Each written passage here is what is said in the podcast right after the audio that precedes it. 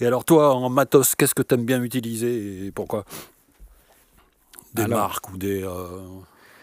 Alors moi, bon là, on va vraiment faire la discussion de geek. Moi, j'aime bien les machines où la sérigraphie est claire et permet tout de suite de savoir ce qu'on fait. Et c'est vrai que là-dessus, il y a une marque qui n'est pas sexy, mais qui s'appelle Maselec, bon, qui est vraiment des produits... bon, c'est une marque anglaise.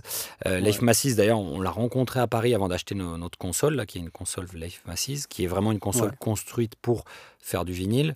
Et lui, c'est un super ingé son qui a enregistré ABBA, qui a enregistré Black Sabbath et tout. Donc c'est assez marrant aussi de voir un mec qui est électronicien, mais qui était ingé son et qui a enregistré des disques. Donc il sait un peu ce qu'il fabrique.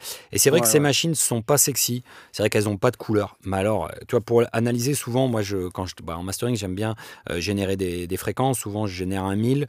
Et puis, tu vois, je sais pas, à moins 40. Et puis, je le balade de 20 Hz à 20 kg. Et je mesure la réponse des machines. C'est super intéressant de voir d'ailleurs les convertisseurs, tes EQ, tes compresseurs. C'est là où tu vois la couleur des machines. Tu vois aussi certaines machines déphasent des choses, certaines machines rajoutent de l'aigu, certaines machines enlèvent du bas, certaines machines en rajoutent. Et ça, c'est un moyen de bien les analyser, même si avec l'oreille, après, avec le temps, tu commences à découvrir. Et c'est vrai que Life Masses, quand tu fais ça, mais ces machines, mais c'est droit comme un i. Tu peux bouger, tu bouges 0,5 dB à droite, c'est exactement 0,5 dB. C'est tout est ultra précis, et c'est vrai que c'est une marque que j'aime beaucoup.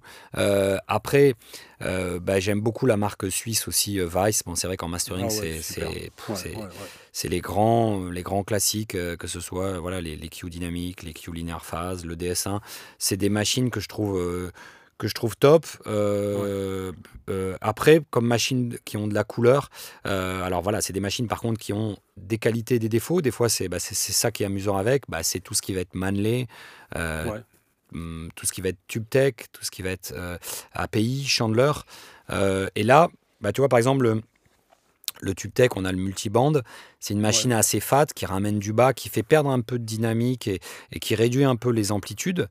Y a des cas où c'est vraiment pas du tout la machine à utiliser, surtout si tu as un mix un peu écrasé, pharmacologique, où il n'y a pas beaucoup d'air et tout, ça va aggraver le truc. Par contre, quand tu as un truc trop, un peu trop numérique, avec trop d'amplitude, où tu as des crêtes un peu trop fortes, tu vois, sur les caisses claires, les voix, de le passer, ça fait un peu comme si tu retournais presque sur de la bande, tu vois, ça donne une espèce de patine et de lissage incroyable.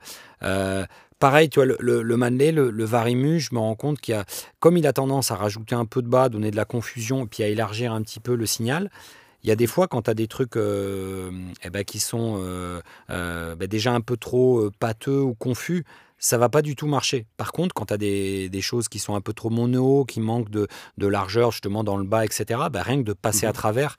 Ça change beaucoup de choses, quoi. Donc moi j'aime bien, voilà, c'est pour ça que j'ai pas mal d'outils. C'est vrai que maintenant au bout de 20 ans dans la grande cabine, on a beaucoup de jouets, mais toi quand t'es venu, tu te souviens que tu vois, sur la vingtaine de machines, je me souviens qu'on avait changé beaucoup entre les titres et qu'on avait presque tout utilisé. Et moi j'aime bien travailler comme ça, j'aime bien avoir un peu une palette devant moi, tu vois, avec plein de machines. Et c'est vrai que bon, il y a des machines, je sais que, tu vois, l'Avalon, par exemple, le 2055, je l'utilise essentiellement pour l'extrême aigu. Le Chandler, je l'utilise beaucoup pour la bande médium et pour donner de l'air. Mais je vais moins faire ça, par exemple, sur le Manley, le Massif Passif, que lui, je vais utiliser essentiellement pour la bande, pour les voix. J'utilise souvent entre 2 et 4 kilos, quoi. J'utilise rarement ce qu'il y a en dessous, ou ce qu'il y a dans l'extrême aigu. Et ça, c'est ça qui est marrant, c'est qu'après tu te rends compte que pour moi, il n'y a pas de mauvais cheval, quoi. Enfin, quand tu es sur des machines comme ça en audio, enfin, on parle quand même de machines qui sont les top niveaux, quoi. Ah oui, on est sur des... C'est pour ça que c'est pour ça qu'une journée de mastering, c'est cher aussi, parce qu'il y a un paquet de machines là-dedans qui coûtent une fortune, quoi.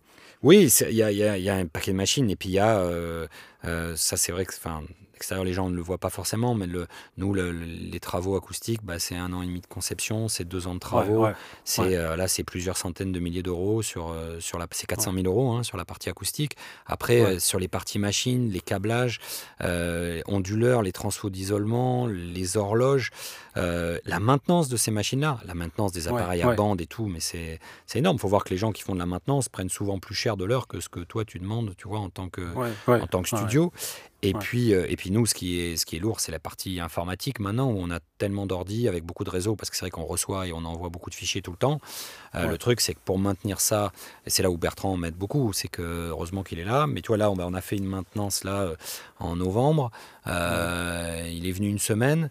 Finalement, on devait faire ça entre lundi et vendredi. Finalement, il est parti le samedi et on a fait du 8h, 22h, 23h. On n'a même pas pris, c'était le temps. C'était en plus, on sortait du confinement, là. C'était la période où on aurait pu aller, c'était octobre. Et on avait prévu quand même d'aller se faire un dîner un soir, on allait boire une bière. Bah, finalement, on n'a pas eu le temps parce qu'on a eu que des galères. Parce qu'il a fallu, Bertrand, il a sorti toutes les stations, il a fallu changer tous les disques durs, tous les cartes mères, recharger les systèmes, mettre les nouveaux systèmes d'exploitation, recharger les nouveaux systèmes Pyramix, remettre à jour après tous les drivers, etc. dessus. C'est beaucoup de boulot. Et une fois que Bertrand est parti, donc le samedi, moi, le temps de remettre en place tous les studios, ça m'a presque pris 4 jours pour qu'on arrive à peu près à récupérer un peu nos petits et que tout refonctionne comme je le voulais. Et là, maintenant, ça y est, bon, bah, tout marche super bien, je suis hyper content et tout. Mais tu vois, au final, c'est quand même presque 2 semaines à deux où on fait que ça pour remettre en place, sans compter évidemment qu'il a fallu racheter tout ce qu'on a dû changer. Donc c'est vrai que quand tu commences à faire du mastering, un peu à l'échelle où on le fait, avec autant de machines, autant d'ordi, etc., forcément... Ça a un coût, mais la bonne nouvelle, je ne suis pas trop gêné par rapport à ça, parce que très clairement, mes concurrents directs qui sont équipés comme je le suis dans la grande cabine, on est entre 4 et 7 fois mes tarifs. Donc moi, les clients que je récupère à l'heure actuelle, quand ils me racontent ce qu'ils payent, c'est sûr qu'ils sont des fois, d'ailleurs souvent, très inquiets de venir ici, parce qu'ils se demandent pourquoi est-ce que ça coûte entre guillemets si peu cher. Les étrangers, c'est chaque fois ils me disent, les groupes suisses quand ils viennent, qui allaient avant en Angleterre, ils me disent mais quand on voit Globe Audio, les machines, les références que tu as, ils se demandent où est l'arnaque. Des fois ils me le disent à midi, ils me disent tu sais on était inquiets, on se demandait où il y avait un truc qui allait foirer quoi. Donc oui, après je conçois que pour plein de musiciens, forcément, ça a un coût, mais ça, moi, j'essaie de l'expliquer. Voilà, je leur dis que je suis aussi tout seul, que voilà, je fais ce que je peux. Et puis, mais globalement, quand même, maintenant, la plupart des gens, ont conscience de tout ça. Souvent, ce qui est bien, c'est qu'ils vont voir ailleurs, ils se renseignent. Et puis, mais c'est surtout par rapport aux jeunes générations où des fois, il faut leur expliquer la différence entre quelqu'un qui va bosser chez lui avec juste un petit laptop et des écoutes et un casque. Ça ne veut pas dire qu'il travaille mal. Je dis ça, c'est pas péjoratif.